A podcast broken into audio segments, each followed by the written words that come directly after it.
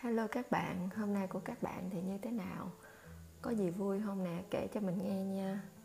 Thì hôm nay chọn à, lục lại cái kệ sách cũ á. Những cái sách mà hồi xưa ơi là xưa mình đã đọc á.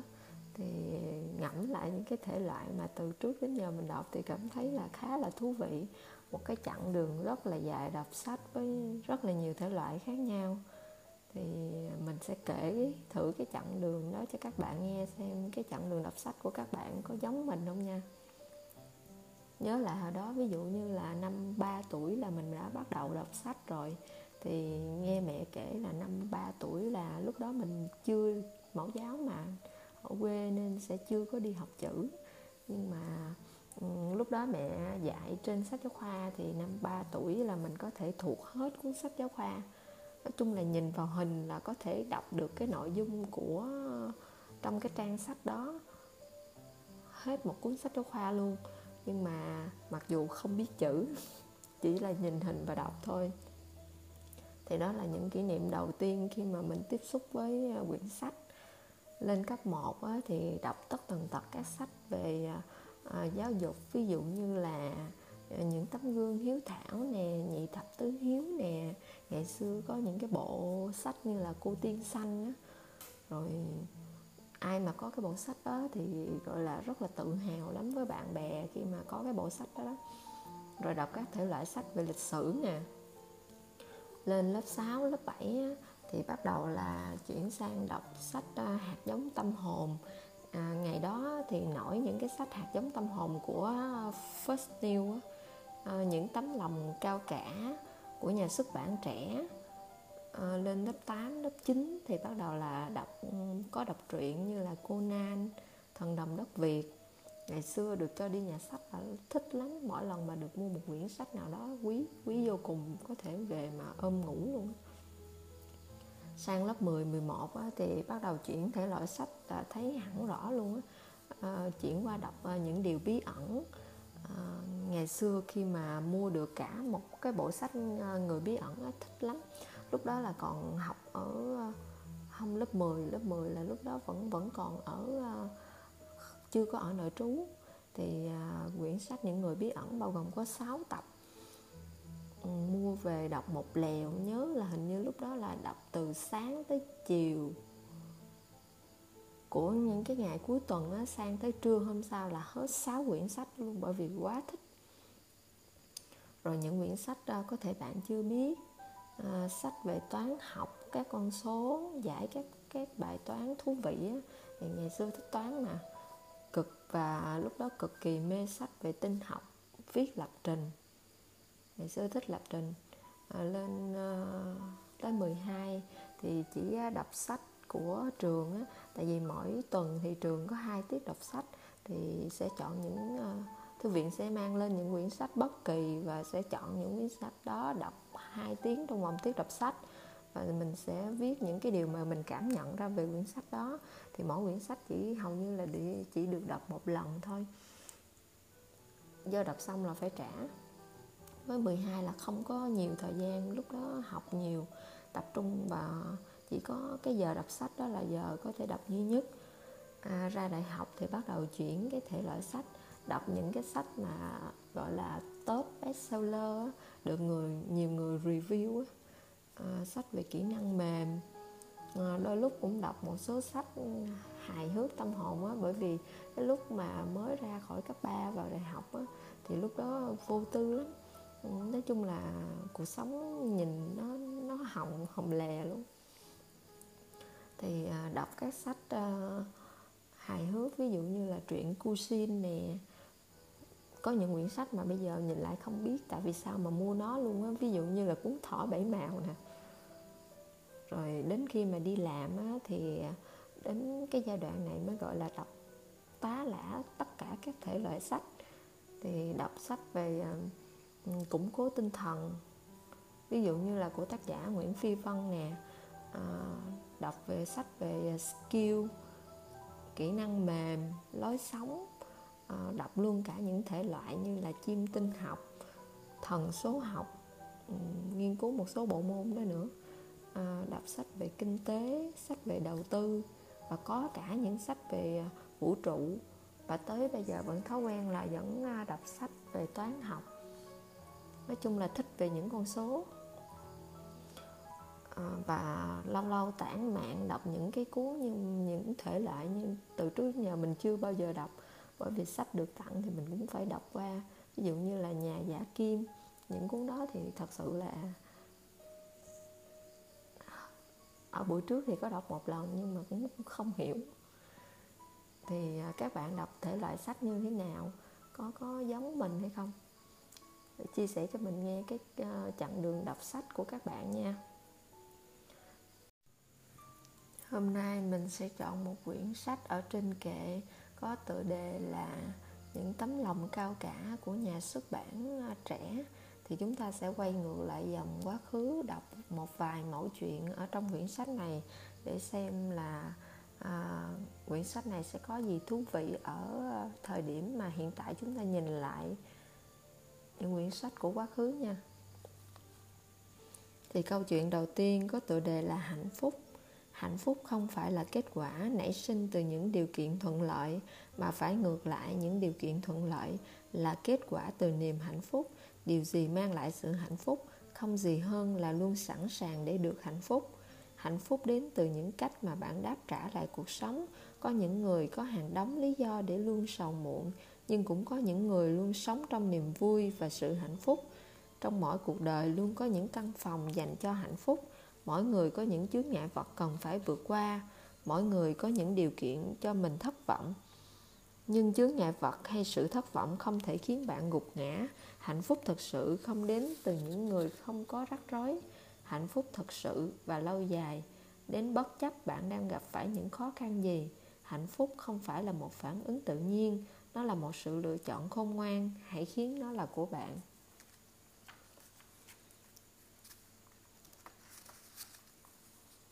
Câu chuyện thứ hai sẽ có tựa đề hãy là chính bạn. Bạn mạnh mẽ khi biết chấp nhận nỗi đau và mỉm cười với nó. Bạn can đảm khi vượt qua được sự sợ hãi của chính mình và giúp người khác cũng làm được điều đó. Bạn hạnh phúc khi nhìn thấy một nụ hoa đang hé nở và nguyện cầu nó sẽ tỏa hương thơm ngát.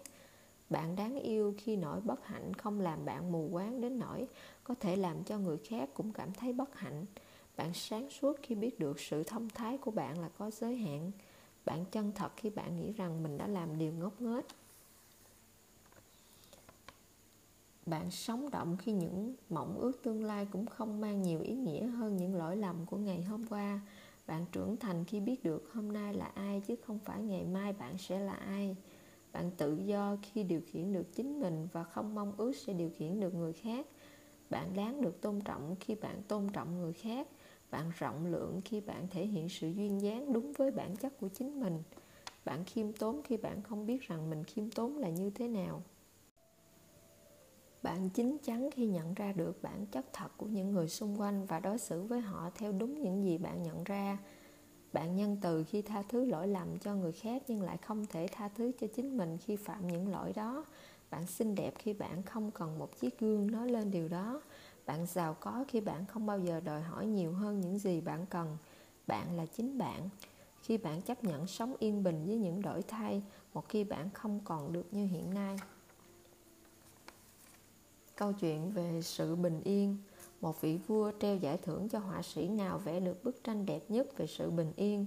Nhiều họa sĩ đã cố công, nhà vua ngắm tất cả những bức tranh, nhưng ông thích tới hai bức chỉ được chọn lấy một trong hai bức tranh đó, một bức tranh vẽ hồ nước yên ả, mặt hồ là tấm gương tuyệt mỹ với những ngọn núi cao chót vót bao quanh.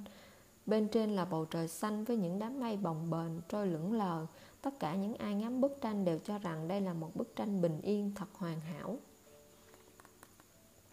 Bức tranh thứ hai cũng có những ngọn núi, nhưng là những ngọn núi trần trụi và lõm chởm lá bên trên bầu trời giận dữ đổ mưa như trút kèm theo sấm chớp ầm ầm bên vách núi là dòng thác cuồn cuộn, nổi bọt trắng xóa, thật chẳng bình yên chút nào. Nhưng sau khi nhà vua ngắm nhìn thật kỹ, ông lại thấy đằng sau dòng thác là một bụi cây nhỏ mọc lên từ khe nứt của một tảng đá. Nơi đó giữa những dòng thác trút nước xuống một cách giận dữ, có con chim mẹ đang thản nhiên đậu trên tổ của mình. Bên cạnh đàn chim con ríu rít, bình yên thật sự ta chấm bức tranh này nhà vua công bố. Sự bình yên không có nghĩa là không ồn ào không giận dữ. Bình yên có nghĩa là ngay chính khi, khi đang ở trong phong ba bão táp. Ta vẫn cảm thấy còn có sự yên tĩnh hiện diện trong trái tim mình. Đó mới chính là ý nghĩa thực sự của bình yên. Có khi nào bạn cảm thấy thật cô đơn mặc dù xung quanh bạn vô cùng ồn ào náo nhiệt? Bởi vì bạn chẳng nhận được chút thân thiện nào từ đám đông ấy cả. Nhưng cũng có lúc bạn sẽ cảm thấy vô cùng ấm áp, hạnh phúc dù bên bạn chỉ có một người. Đó là khi trái tim bạn vừa nhận được một tín hiệu thân thương từ người ấy, một người mà bạn vô cùng yêu mến. Mẫu chuyện về cuộc sống và những gia đập. Hãy nghe một hòn sỏi kể về nguồn gốc của mình tôi vốn là một tảng đá khổng lồ trên núi cao, trải qua bao năm dài đăng đẳng bị mặt trời nung đốt. Người tôi đầy vết nứt, tôi vỡ ra và lăn xuống núi. Mưa bão và nước lũ cuốn tôi vào suối nguồn. Do liên tục bị va đập, lăn lộn, tôi bị thương đầy mình. Nhưng rồi chính những dòng nước lại làm lành những vết thương của tôi và tôi trở thành một hòn sỏi láng mịn như bây giờ. Bạn nghĩ gì khi nghe câu chuyện trên? Cảm thấy lý thú với những chuyến đi của hòn sỏi hay xúc động trước ánh mắt lạc quan của nó đối với cuộc đời đầy biến động. Đã bao giờ bạn cảm thấy được rằng chính những trong gai mới tạo nên những hình hài đẹp và ấn tượng cho dù vẻ đẹp bề ngoài có được tạo bởi chính những vết thương và sự đớn đau? Có thể là bạn, có thể là tôi, cuộc sống chẳng bao giờ chỉ mang đến nỗi đau, cũng chẳng bao giờ chỉ mang đến niềm hạnh phúc, vượt qua được gian khổ, vượt qua được những cuộc thử thách vượt qua được những nỗi đau là bạn đã tự làm hoàn thiện chân dung mình. Cuộc sống là vô vàng những điều biến động. Vì vậy, cho dù trong khó khăn hay trong hạnh phúc, cũng mong bạn luôn nhớ cuộc hành trình của hòn sỏi để sống tự tin hơn, để mang những yêu thương xoa dịu và làm lành những vết thương. Sự va đập của cuộc sống chẳng có gì đáng sợ đâu bạn ạ. À. câu chuyện về cây chia sẻ tôi làm mẹ quá của bốn đứa con nhỏ và có một công việc với mức lương rất thấp. Tiền bạc luôn luôn eo hẹp, nhưng chúng tôi có mái nhà, có đủ thức ăn để ăn và có đủ quần áo để mặc. Tuy không có nhiều, nhưng luôn đầy đủ. Những đứa con của tôi nói rằng chúng không biết gia đình của mình rất nghèo trong suốt thời gian qua. Chúng chỉ nghĩ rằng mẹ đã tiết kiệm. Tôi luôn hài lòng về điều đó. Để để trang hoàng lại nhà cửa vào dịp Giáng sinh, do không có nhiều tiền để mua quà chúng tôi đã lên kế hoạch tổ chức ăn lễ chung với nhà thờ gia đình và bè bạn chúng tôi lái xe xuống trung tâm thành phố để ngắm những ánh đèn của đêm Giáng sinh và cùng dự những bữa tiệc thịnh soạn nhưng điều kiện cho những đứa con của tôi phấn khởi nhất là được mua sắm những món quà Giáng sinh tại khu mua sắm. Chúng đã bàn bạc và lên kế hoạch. Hàng tuần trước, chúng bàn nhau và hỏi xem ông bà chúng thích quà gì. Giáng sinh tôi đã hết hồn về điều đó. Tôi đã dành ra 120 đô la để mua quà cho cả năm người chúng tôi. Ngày trọng đại đó đã đến và chúng tôi chuẩn bị thật sớm. Tôi đưa cho bốn đứa con của mình mỗi đứa một tờ 20 đô và nhắc nhở chúng nên tìm những món quà mà mỗi món có khoảng 4 đô la thôi. Sau đó mọi người tản ra, chúng tôi có 2 giờ để mua sắm và sau đó chúng tôi sẽ gặp lại nhau tại nơi trưng bày Santa's Workshop. Trên đường lái xe về nhà, mọi người trong tâm trạng rất hưng phấn của đêm Giáng sinh, đang cười đùa trêu ghẹo nhau với những lời lẽ đầy ẩn ý về những món quà mà chúng đã mua. Riêng Ginger Đứa con giữa của chúng tôi khoảng 8 tuổi đã im lặng một cách khác thường. Tôi để ý sau khi mua sắm nó chỉ có một cái gói dẹp nhỏ trong tay. Tôi có thể thấy hết những thứ mà nó đã mua qua cái giỏ ni lông. Đó là những thỏi kẹo có giá 50 xu. Tôi rất giận. Nó đã làm gì với số tiền 20 đô mà tôi đã cho nó? Tôi muốn la mắng nó nhưng đã không nói gì cho đến lúc về nhà. Tôi gọi nó vào phòng và đóng cửa lại. Cơn nóng giận của tôi thật sự trở lại khi tôi hỏi nó đã làm gì với số tiền tôi cho, và đây là những điều nó đã nói với tôi. Con vừa dạo xung quanh vừa nghĩ về những thứ sẽ mua, và con đã dừng lại đọc những tấm thiệp nhỏ trên những cái cây cứu giúp của đội quân cứu thế một trong những tấm thiệp đó là dành cho cô bé 4 tuổi. Em đã ước có một con búp bê mặc quần áo và một cây lược. Đó là tất cả những gì mà em đã ao ước. Thế là con đã lấy tấm thiệp khỏi cây và đi mua ngay búp bê. Cây được đem đến phòng của đội quân cứu tế để tặng cho em. Con chỉ đủ tiền để mua những thỏi kẹo cho tất cả chúng ta, ginger nói tiếp. Chúng ta thì có nhiều, trong khi em ấy chẳng có gì cả tôi chưa bao giờ làm được điều đó mà con gái tôi đã làm vào ngày hôm đó. Mẫu chuyện về học cách thất bại. Như bạn đã biết, bất kỳ ai cũng có thể nói cho bạn biết làm sao để thành công. Có hàng nghìn cuốn sách về chủ đề đó. Các kế hoạch và các công thức luôn có sẵn để bất kỳ ai cũng có thể học theo. Nhưng điều mà bạn ít khi tìm thấy là làm sao để thất bại. Bạn biến đó thành công không bao giờ được đảm bảo. Dù bạn có thực hiện đúng công thức đến đâu đi chăng nữa tuy nhiên, thất bại là chắc chắn hơn nhiều và không chỉ một lần mà có thể nhiều lần trong cuộc sống của bạn. Bạn sẽ thất bại nếu bạn không quan tâm đến người khác. Rất nhiều người nghĩ rằng thế giới này đã được tạo ra cho riêng họ và họ không để ý đến cảm giác của người khác. Đúng ra, điều chúng ta nên làm là chia sẻ hành tinh này với tất cả mọi người. Bạn sẽ thất bại nếu bạn bắt đầu sự nghiệp bằng cách tìm một công việc thích hợp với bạn bạn cần phải hợp với công việc và làm cho mình ngày càng phù hợp với nó hơn. Đơn giản nhất, cho dù bạn mặc quần jean và áo phông đẹp đến đâu đi chăng nữa, thì việc mặc như thế đi xin việc sẽ làm tăng cơ hội thất bại của bạn. Bạn sẽ thất bại nếu bạn trèo lên chiếc thang sự nghiệp bằng cách dẫm lên người khác. Như một câu nói, bạn sẽ gặp lại chính những người đó khi bạn bị rơi xuống. Bạn sẽ thất bại nếu bạn không cố gắng sửa lại một hành động sai bất kỳ nào có thể bạn sẽ thất bại nếu bạn nhìn thấy một điều xấu mà lại không dám chống lại nó. Bạn sẽ thất bại nếu bạn chịu một việc bất công mà không dám chiến đấu chống lại nó. Bạn sẽ thất bại nếu chỉ biết đánh giá một ai đó và qua vẻ bề ngoài. Sẽ thất bại nếu bạn lấy những sai lầm của ngày hôm nay để bỏ đi tất cả những thành công của ngày hôm qua và làm lu mờ những giá trị tốt đẹp sẽ đến vào ngày tiếp theo. Bạn sẽ thất bại nếu không biết tin vào chính bản thân mình bạn sẽ trải qua những thất bại lớn nhất nếu bạn tin vào câu nói lãng mạn. Tình yêu có nghĩa là bạn không bao giờ phải nói lời xin lỗi, bởi vì trong thực tế, bất kỳ một người nào đó có đủ kinh nghiệm cũng sẽ nói rằng, tình yêu là ngược lại, tình yêu là đủ can đảm để nói xin lỗi khi mình sai. Tha thứ là, tha thứ là để cho nỗi đau ra đi và chấp nhận những gì diễn ra vì nó sẽ không thay đổi tha thứ là quên đi sự muồn phiền, giận dữ. Mọi sự lựa chọn đều được tạo ra từ nỗi đau. Mỗi chúng ta đều có sự lựa chọn khác nhau, nhưng chúng ta đã không làm thế. Biết tha thứ là biết nhìn lại nỗi đau, rút ra những bài học, từ đó hiểu thật cặn kẽ về những bài học đó. Sự tha thứ sẽ dẫn đường cho ta đi về phía trước để có thể thấu hiểu được tình yêu của nhân loại. Tha thứ để biết rằng tình yêu là câu trả lời cho tất cả mọi câu hỏi, và tất cả chúng ta đang được gắn kết lại với nhau theo cùng một cách sự thứ tha là khởi đầu cho những tri thức mà chúng ta sẽ đạt được. Tôi tha thứ cho bạn và tha thứ cho chính mình. Hy vọng bạn cũng làm thế. Câu chuyện về năm quả bóng. Hãy thử tưởng tượng cuộc đời tự, tựa như một trò chơi và bạn đang tung hứng năm quả bóng. Công việc, gia đình, bạn bè, sức khỏe và tinh thần. Bạn cố gắng giữ cho chúng không ngừng chuyển động trong không khí bạn sẽ nhanh chóng nhận ra rằng công việc là một quả bóng cao su. Nếu có rơi xuống, nó cũng sẽ nhanh chóng nảy trở lên. Nhưng bốn quả bóng còn lại, gia đình, bạn bè, sức khỏe và tinh thần, tất cả chúng đều được làm bằng thủy tinh. Nếu chẳng may một trong bốn quả bóng này rơi xuống, chúng sẽ bị trầy xước, hư hỏng hay thậm chí là vỡ nát. Chúng sẽ không bao giờ được như cũ.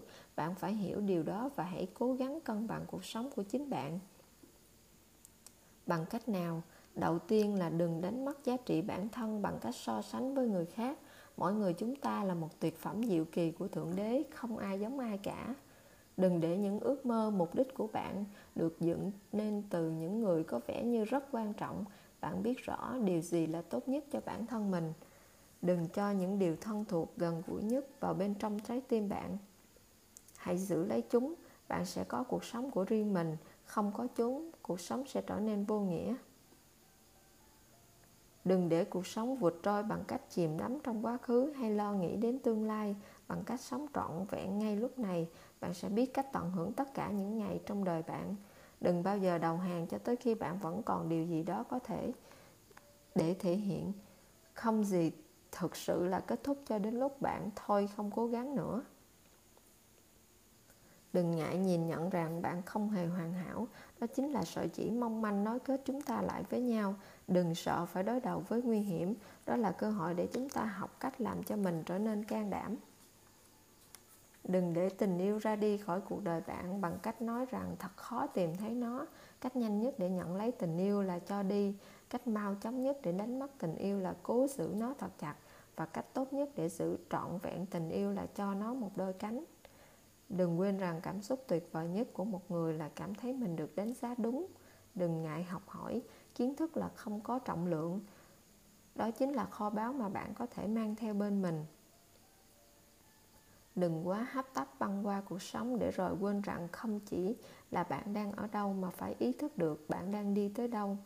Đừng sử dụng thời gian hay từ ngữ một cách không cẩn thận, không lời nói nào hay khoảnh khắc nào có thể lấy lại được những gì đã mất và mẫu chuyện cuối cùng là công thức cho sự thành công.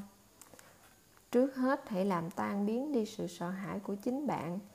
Thái hạt lượng, một lượng lớn tình yêu, thêm vào vài cốc nhiệt tình, rắc lên đó sự tin cậy một cách tùy nghi, cho thêm một chút hài hước, kèm theo sự quyết tâm, cho thêm ít gia vị vào để đa dạng công thức của bạn hãy gan ra và bỏ đi tất cả nỗi lo lắng, sự nghi ngờ, rồi sau đó đánh tan sự sáng tạo vào trong món ăn của bạn. Cho hạnh phúc thêm vào, hãy mở vung để lòng tốt của những người khác lan tỏa. Và bây giờ bạn có thể dọn ra để dùng với một thái độ thật lạc quan. Công thức này hoàn toàn được đảm bảo rằng sẽ cho bạn những điều hạnh phúc nhất trong cuộc sống. Chương trình đọc sách hôm nay đến đây là kết thúc à, thì các bạn à, chia sẻ hành trình đọc sách của các bạn cho mình nha. À, đọc sách là một thói quen tốt không phân biệt lứa tuổi và chúng ta có thể à, đọc ở bất cứ mọi nơi. Thói quen đọc sách sẽ giúp bạn có thêm được nhiều người bạn rất là thú vị. Thì mình sẽ tạm dừng chương trình lại ở đây. Chúc các bạn ngủ ngon mơ đẹp và có một ngày mới thật tốt lành nha.